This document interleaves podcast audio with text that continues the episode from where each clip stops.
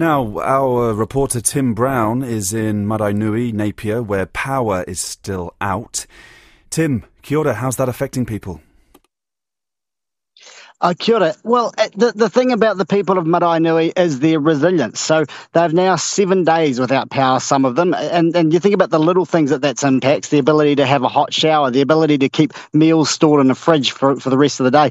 That's all gone. But these people are not worried about that. They're just getting in, getting done what needs done. I've, I've heard stories of people bringing barbecues around to their neighbours so that everyone can cook the meat from the fridge that hasn't had power. Um, you know, there were, there were trees that were across lines and across driveways. People people got out with their chainsaws, just chopped them up and got them out of their way. So the people here, while they are doing it tough, they recognise that there are those around them that are doing it even tougher, and it's just about getting done what needs to be done. What else is happening today?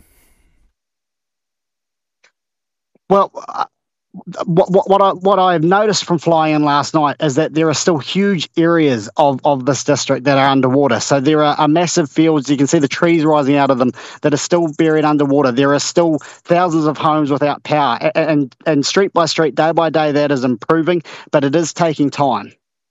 Tim, kia ora. That's our reporter Tim Brown in Maraenui.